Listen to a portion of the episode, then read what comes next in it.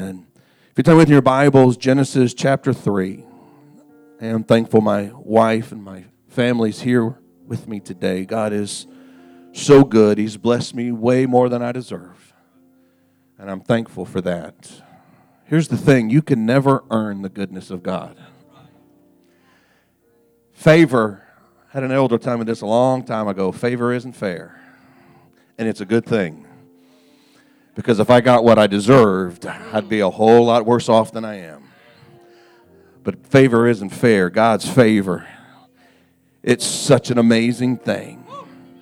And whatever you're going through today, whatever might be going on in your life, you have the favor of God in your life.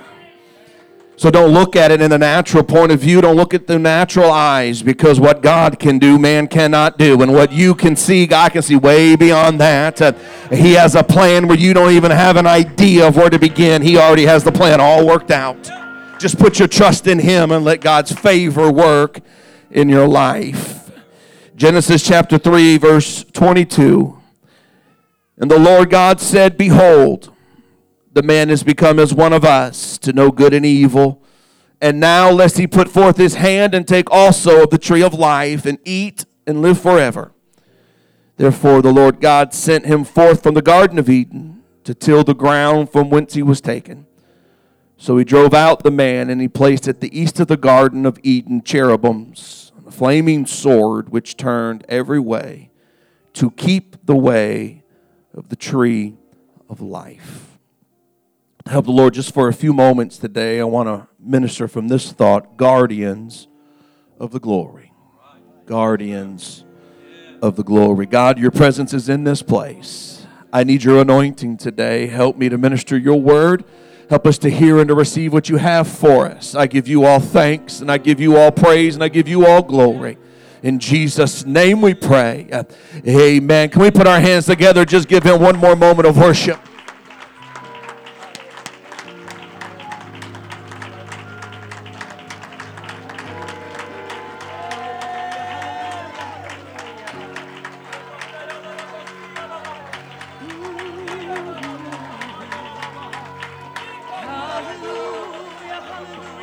Hallelujah, hallelujah.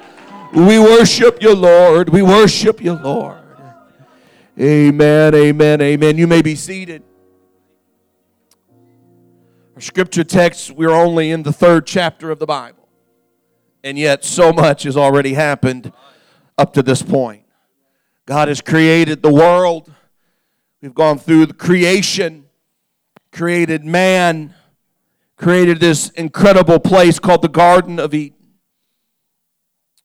Everything he did in creation, the first five days of creation, was for what he was going to create on the sixth day.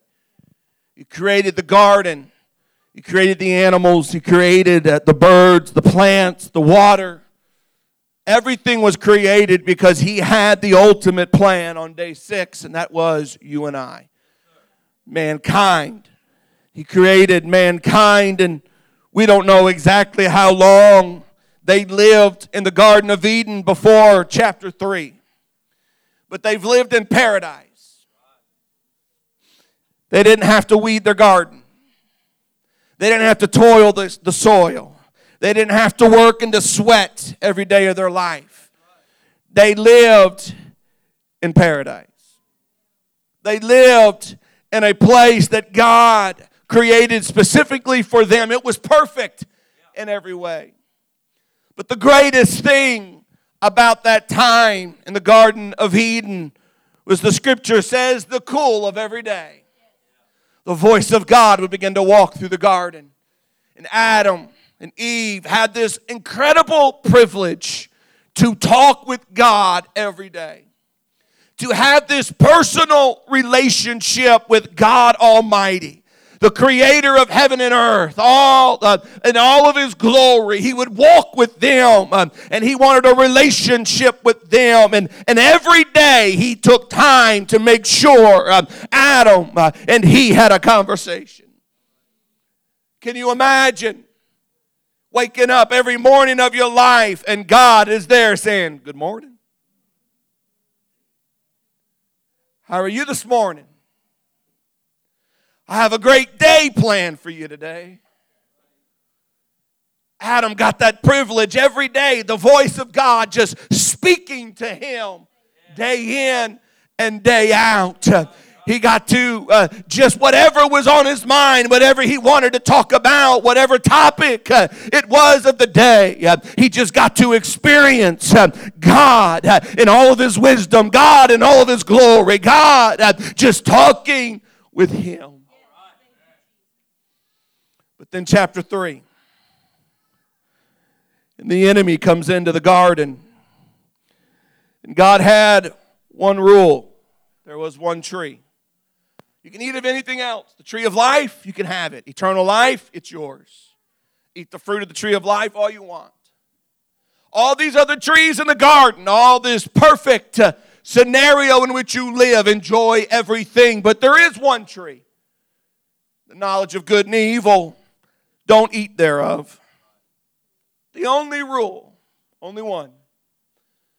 I've had people ask me before, why did God even put the tree there. If he wouldn't have put the tree there, we wouldn't be where we are today. If he hadn't have put the tree there, we'd all be robots. God has always looked for a person that will serve him willingly that will live with him by choice. God always wanted someone that would choose him uh, over everything else. Uh, God is still looking for that today in this service. Uh, he's looking for men and women. Uh, he's looking for young people uh, that will choose him uh, over everything else in this world. this world has a lot to offer, but my God has more. my God has incredibly more. and he's looking and he's asking, Will you choose me over everything else? Else.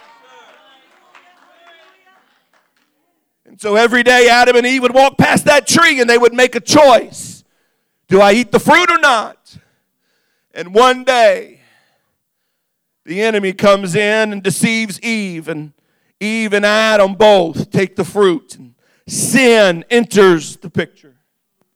Immediately, they try to hide themselves and they try to cover themselves inadequately because we can never save ourselves. We never have the ability to save ourselves. It's going to take the mercy and the grace of God to cover our sin. It's going to take His love. It's going to take His love that we've already talked about in the service His grace and His mercy. But sin enters the picture. Adam and Eve realize they've done wrong. And all of a sudden, it's that time of day that has been such a pleasure every other day of his life. But he hears the voice of God God uh, in the garden. Uh, and Adam and Eve find themselves hidden off somewhere, uh, hiding for the first time ever from the voice. Where art thou, Adam? Where are you? It's not that God didn't know where he was, God wanted him to confess what he had done. I'm naked, God. Who told you that? How'd you know that? God says, What you've done, your covering is not adequate. I'm going to make it right and I'm going to cover you adequately. But then he begins to talk about the punishment. It's where we pick up in our scripture text. They're forced to leave the garden. And God says, There is this tree of life, this eternal life. He said, if, we, if I don't guard that eternal life, they will partake of that fruit and we can't have that because righteousness and unrighteousness can't mix. And there's sin in their life. And so they're kicked from the garden. And there are angels there with flaming swords of fire, protecting the tree of life so that they cannot get to it. The biggest change in Adam wasn't the sweat and the toil of the ground.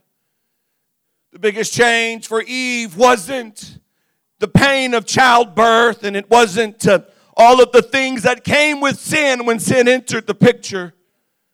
The worst thing was at the cool of every day, the voice was no longer there that voice that they had enjoyed talking to every day, the voice, the voice of uh, Jehovah Jireh, the voice of God Almighty, the voice of, God. It stopped visiting on a daily basis. The voice stopped and became sporadic moving forward. throughout man's history, that voice was lost. Adam and Eve began to go through life and the toil, sweat, the relationship completely changed with God. All because of a decision, all because sin entered the picture. Every single one of us in this place today, we are offspring of that fallen Adam. That, that sin, when it entered the picture, it didn't just affect Adam and Eve, but it infected every single person that, that, that, that entered into this world following them, uh, their descendants, all the way down uh, to you and I here in this place today. Uh, we were all born uh, with that sinful nature of Adam. The most popular word a young child hears in their early years is probably no. No. No. I got four kids. I said no a lot. No, don't touch that. Don't go there. Don't do this. Don't do that. I never had to teach my kids to do wrong. They learned that on their own. I learned it on my own. You learned it on your own. We didn't have to be taught what was wrong to do. We have to be taught what's right to do. The proper way to talk, the proper way to act, the proper way to treat people. We automatically are born with this nature that, that, that are going to put ourselves first and we're going to treat others poorly if that's what it takes and we're going to do what feels right to us. But the problem is, what feels right to us is normally wrong with God. It's that fallen nature that we're born with. And humankind has been given this fallen nature. And this man in its fallen state lost that voice, lost that relationship with God. As we were to speed through, fast forward through the human history, we find that throughout the Old Testament, that voice that walked every day in the garden with Adam and Eve it stopped walking every day. It became sporadic and it was a prophet here and a prophet there. It was Abraham and and, and then Isaac and, and Jacob, perhaps a little bit in dreams, and Joseph in dreams. It was a, a dream here and a dream there, and a prophet here and a, a prophet there. And uh, sometimes it would be years before the voice of God would speak again. Uh, and then he would find a prophet or a man of God, uh, someone that was pursuing after him, and he would give him a word. And then that man would go to the people, and uh, the people would rejoice because they were hungry uh, for that word word. They were hungry for that voice, but it just wasn't there every day. It just wasn't there walking with them every day. And so it was a chosen few here and there, generation after generation after generation after generation. Sporadic. And then there's years of complete silence. The last prophet speaks in the Old Testament, and then there's hundreds of years where nothing, this void. And then all of a sudden, angels start showing up. Mary, you're going to be with child, but I've known not a man.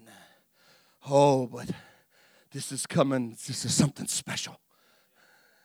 Shepherds in a field, and There's a child that's born a savior is born.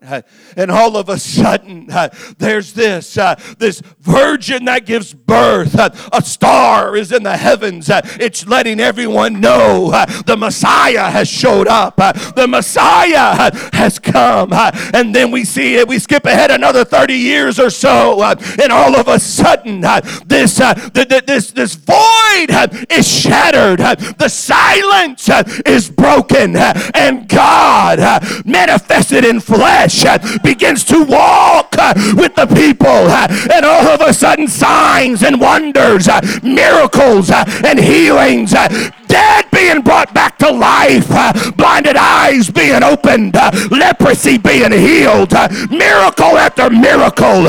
And all of a sudden, the word of God begins to flow, and the ministry of Jesus Christ it begins to just explode in the minds and hearts of people because the voice is back. The voice is speaking. The voice that we've been missing for all these generations. The voice is back.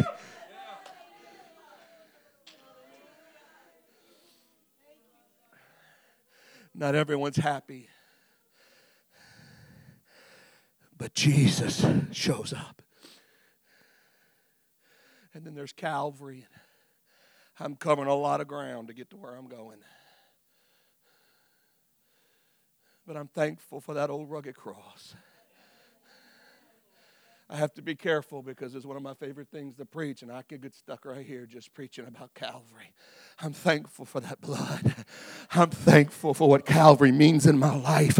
I'm thankful uh, this old sinner, uh, this old man uh, that made all kind of bad decisions, uh, made all kind of wrong choices, uh, that allowed that fallen nature of sin uh, to run rampant in his life. I made my way down to an altar one day, and it was because of the cross. Um, it was because of the blood. It was because of the one who died at Calvary when I began to say, God, I need your forgiveness. God, I need your mercy. God, I ask for your forgiveness. And it was the blood that began to flow and it covered the sin, the stain, the stain of sin in my life.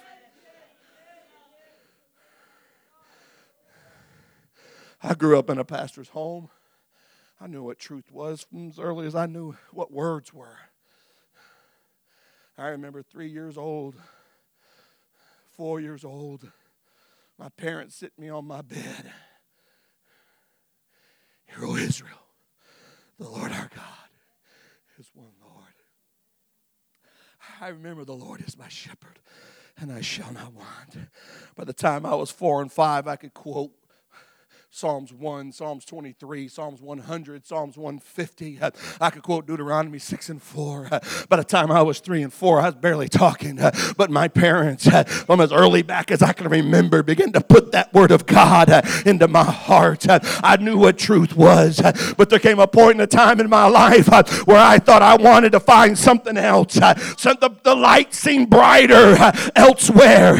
And I began to pursue other things and make decisions and choices Uh, that I'm ashamed of to this day. Uh, but uh, there's a God uh, rich uh, in mercy. And when I found myself in that pig pen, like the prodigal, I said, I gotta go home. I met a loving father who was waiting on me with open arms. And he said, Oh, come on. I'll put a robe on you. I'll clean you up. I'll change your life. I can save you. Just come home. It's all because of Calvary. It's all because of Calvary. Calvary bridged the gap. Calvary paid the price. Calvary gave access to that relationship that had been lost in the garden. It's because of Calvary. So he dies upon the cross. He cries, It is finished. The veil in the temple was written twain from top to bottom. Mercy was unveiled. That mercy seat that only allowed one man, one time, one day out of the year, access. Can you imagine that priest? It was his day to work in the temple that day. He's making sure the candlesticks are just right. He's making sure that, that that incense is on the altar and the table of shewbread. And he's in there just doing the duties uh, of a priest. And all of a sudden, it's dark outside, and thunder and lightning, and all this stuff's going on. He's like, man, uh, oh man. But he keeps doing uh, his duty. And then the sun comes back out. That's a whole nother message. But all of a sudden, he begins to hear this ripping sound. And this man that's never seen the Ark of the Covenant in his life, he's worked all around that temple. He has never been behind that veil. He had no idea what it looked like. He had never seen it with his eyes. But because of Calvary, mercy was unveiled and access was given. And whomsoever will, uh, whomsoever, if you thirst, come, uh, drink the water of life freely. Uh, if you're hungry, come and eat. Uh, the Master calleth, uh, come and dine. Uh, whatever you need, there is no person that needs to go for you. you get the privilege and you get the honor of walking into that Holy of Holies yourself. you get the privilege and honor of kneeling at that foot of that throne and saying, God, uh, I give you my life. Uh, God, I ask for your mercy and grace. Uh, God, I ask for your forgiveness. And you get the privilege of talking to the voice yourself.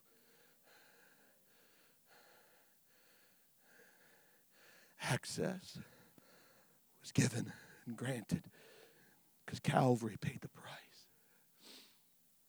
And all of a sudden,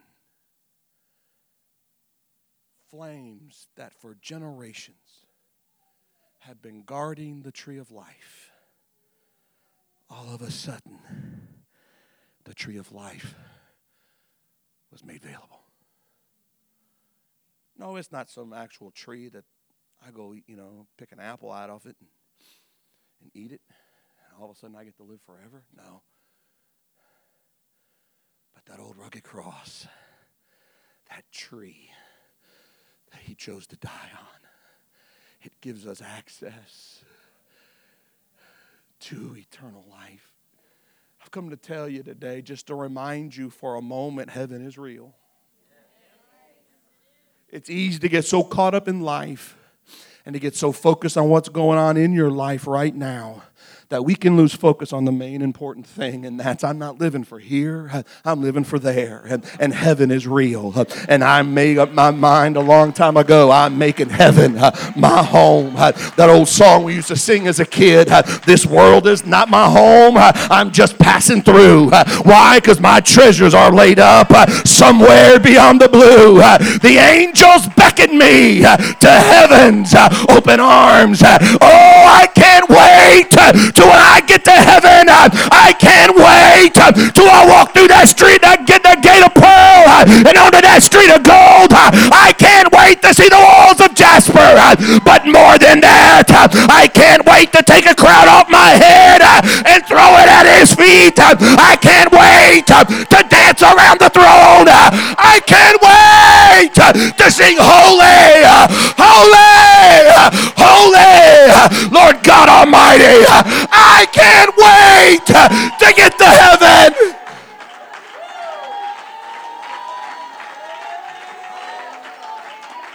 It's gonna be worth it all. It's gonna be worth it all. Just one moment in His presence. It's going to be worth it all.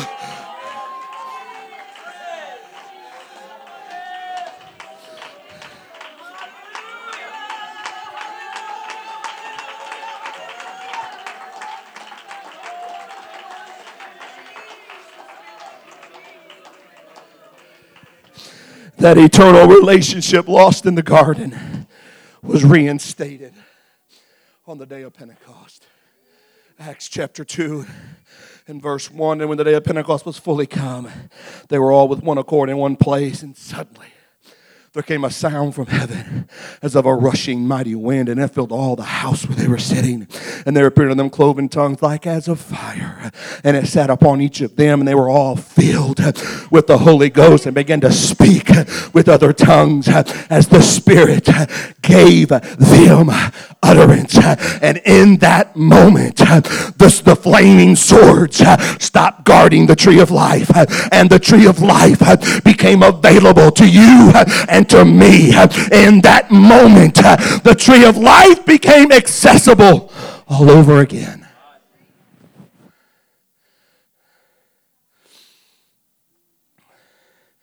Romans 5 and 1. Therefore, being justified by faith, we have peace with God through our Lord Jesus Christ, by whom also we have access by faith unto this grace wherein we stand and rejoice in the hope of the glory of God.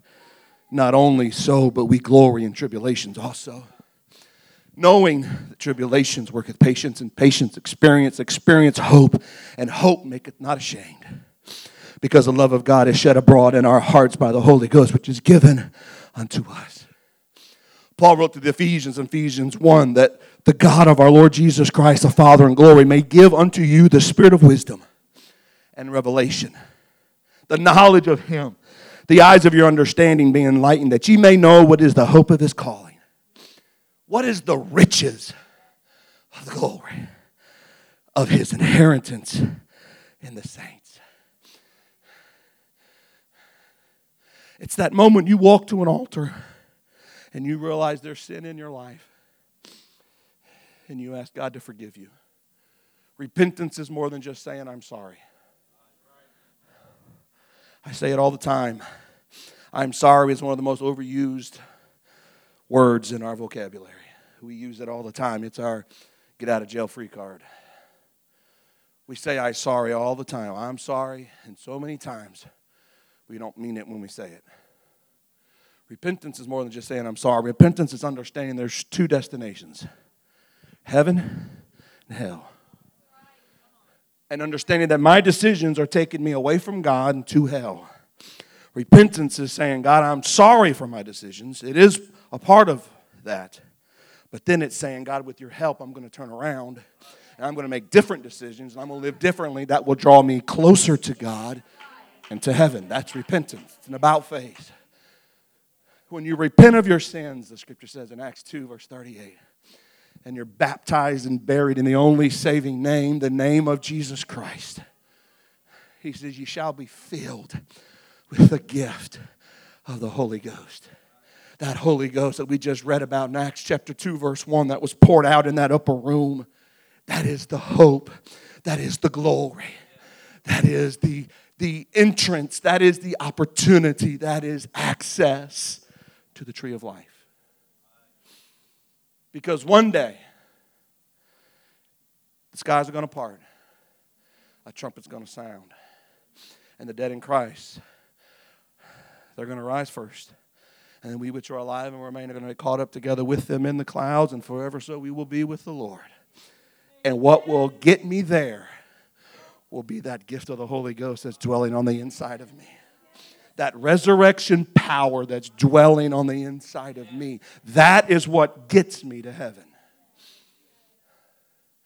I won't make it without it. I won't get there without it.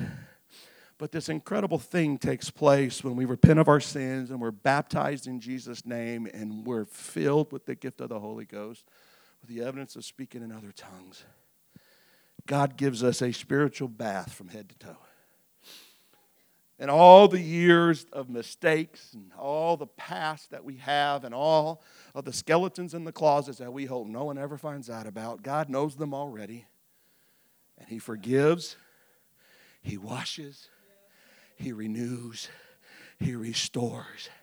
And those old garments of flesh that we've been wearing, they're replaced with a robe that's white. Second Corinthians 5 says it this way Therefore, if any man be in Christ, verse 17, he is a new creature. Old things are passed away. Behold, all things have become new. That new creature is filled with the hope of the glory. John said, speaking of Jesus, He that cometh after me, he I can't even latch his shoes. I'm not worthy of even polishing his shoes, tying his shoes. I'm not even worthy. He said, But he's going to fill you with Holy Ghost and with fire. The fire is what guarded the tree of life. It is not happenstance that on that day of Pentecost, when that wind blew and the Spirit of God began to fill the hearts and lives of men, the scripture says that upon them were cloven tongues like as of fire. in that moment, they took the place of the cherubims and they became the guardians of glory. That moment you make your way to an altar, you repent of your sins, you're baptized in Jesus' name, you're filled with the gift of the Holy Ghost, with the evidence of speaking in other tongues. God fills you with His Spirit. The fire of the Holy Ghost is poured out in your life. And from that moment forward, you become the guardian of the glory in your life. It's my responsibility. It's not just that I've repented and I've been baptized. It's not just that I've been filled with the gift of the Holy Ghost. It's that tomorrow morning when I wake up, I make a decision I'm going to live for God. And the day after that, I take up my cross and I follow Him. And the day after that, I choose living for Him. It goes right back to the tree uh, in the garden. It goes right back to the choice that I make. Uh, every day of my life, I choose uh, is He uh, more important uh, than anything else uh, in my life? because if He is more important, then I'm going to make sure that's preserved. I am saving the glory that's in my life. It doesn't matter matter what this world brings. Uh, it doesn't matter what temptation comes my way. Uh, it doesn't matter uh, what tragedy may happen in my life. I have a mission. I must guard the glory of God in my life. It is the most important thing in my life. It's more important than my job. It's more important, I hate to say it, but it's more important than my wife. It's more important than anything else in my life. I must guard the glory of God in my life. I'm out of time. I have way more scriptures. But the scripture is filled with examples of this hope, this calling, this glory that lives in us. We live in an unrighteous world. We live in a world filled with sin. We have this hope of glory. And it, unless it's kept separated from unrighteousness, just like in the beginning, God said sin entered the picture. They can't live with me forever in sin. Sin's not allowed in heaven. But I'm going to go prepare a place for them. When I come back, I'm going to bring them with me. But sin's not allowed. Unrighteousness is not allowed. So while we live in this world and we walk among the unrighteousness of this world every day, God requires us to live a holy life in an unholy world. And it all just bears right down to the main point. He is more important than anything else in my life. Brother Tenney used to always say, You got to keep the main thing the main thing. I've heard it even as a kid, he would say, Don't major in the minors. Keep the main thing the main thing. Heaven is my home. God forbid I shout about heaven all around this place and, and then I walk out tomorrow and make a decision that costs me heaven. Here's the thing the scripture says that before I walk into heaven, I'm going to walk through a gate of pearl, the scripture says. Those gates are one big pearl. One big pearl. Pearl is a piece of grit, a piece of sand that gets somewhere it does not belong. It becomes an irritant and it becomes a pain, it becomes a sore, it becomes a hardship it's coated with a substance. And over time, that substance hardens and the pearl is formed.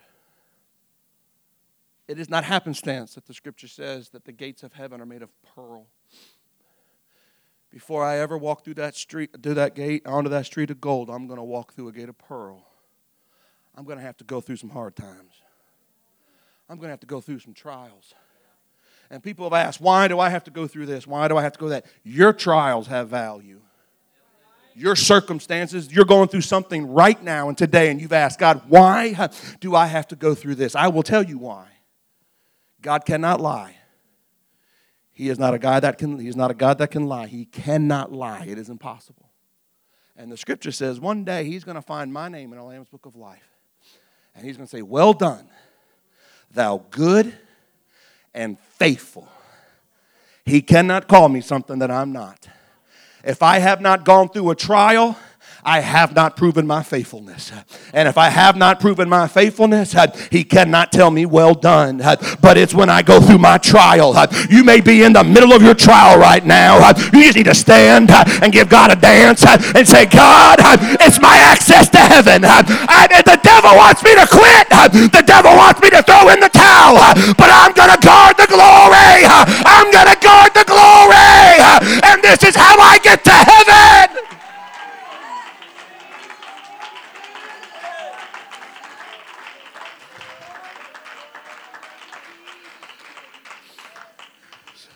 Psalms 15 and 1 Who shall abide in thy tabernacle? Who shall dwell in thy holy hill?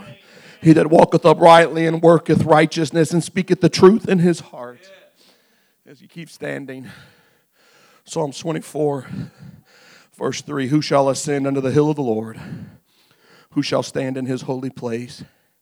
He that hath clean hands, a pure heart, who hath not lifted up his soul into vanity or sworn deceitfully he shall receive the blessings from the Lord and righteousness from the God of his salvation. Here's the thing life is going to throw stuff at you that you're not prepared for. I'm speaking from experience. You think you got your life mapped out, and you think you know what the future holds. And in the matter of an hour or two, all of that can crumble in front of you. I've been there, I've watched it. The danger of those moments is it opens the door and an opportunity for me to make a decision.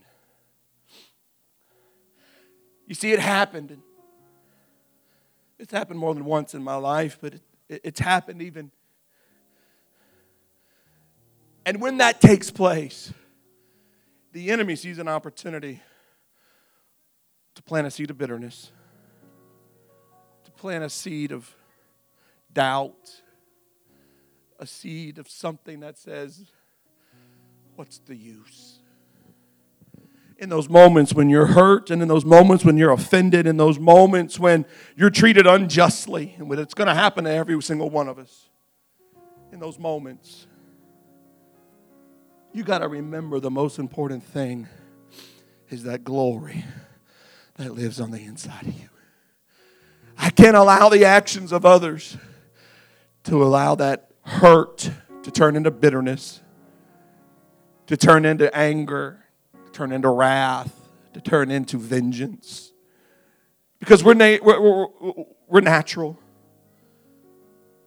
When I'm attacked, I want to attack. You hurt me, I'm going to hurt you. That's our human nature. but we're protecting the glory. Mark Morgan said, We got to be like him. We got to take up the cross.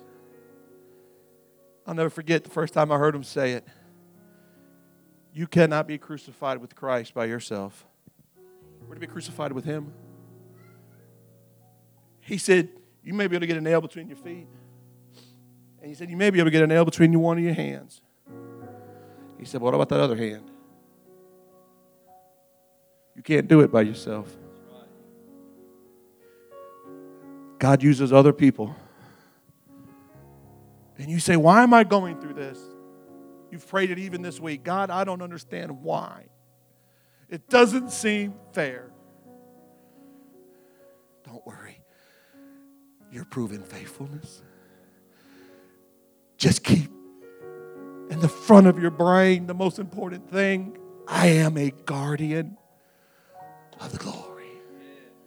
And I'm going to make sure my heart stays right. I'm going to make sure my mind stays right. I'm going to make sure my spirit stays right.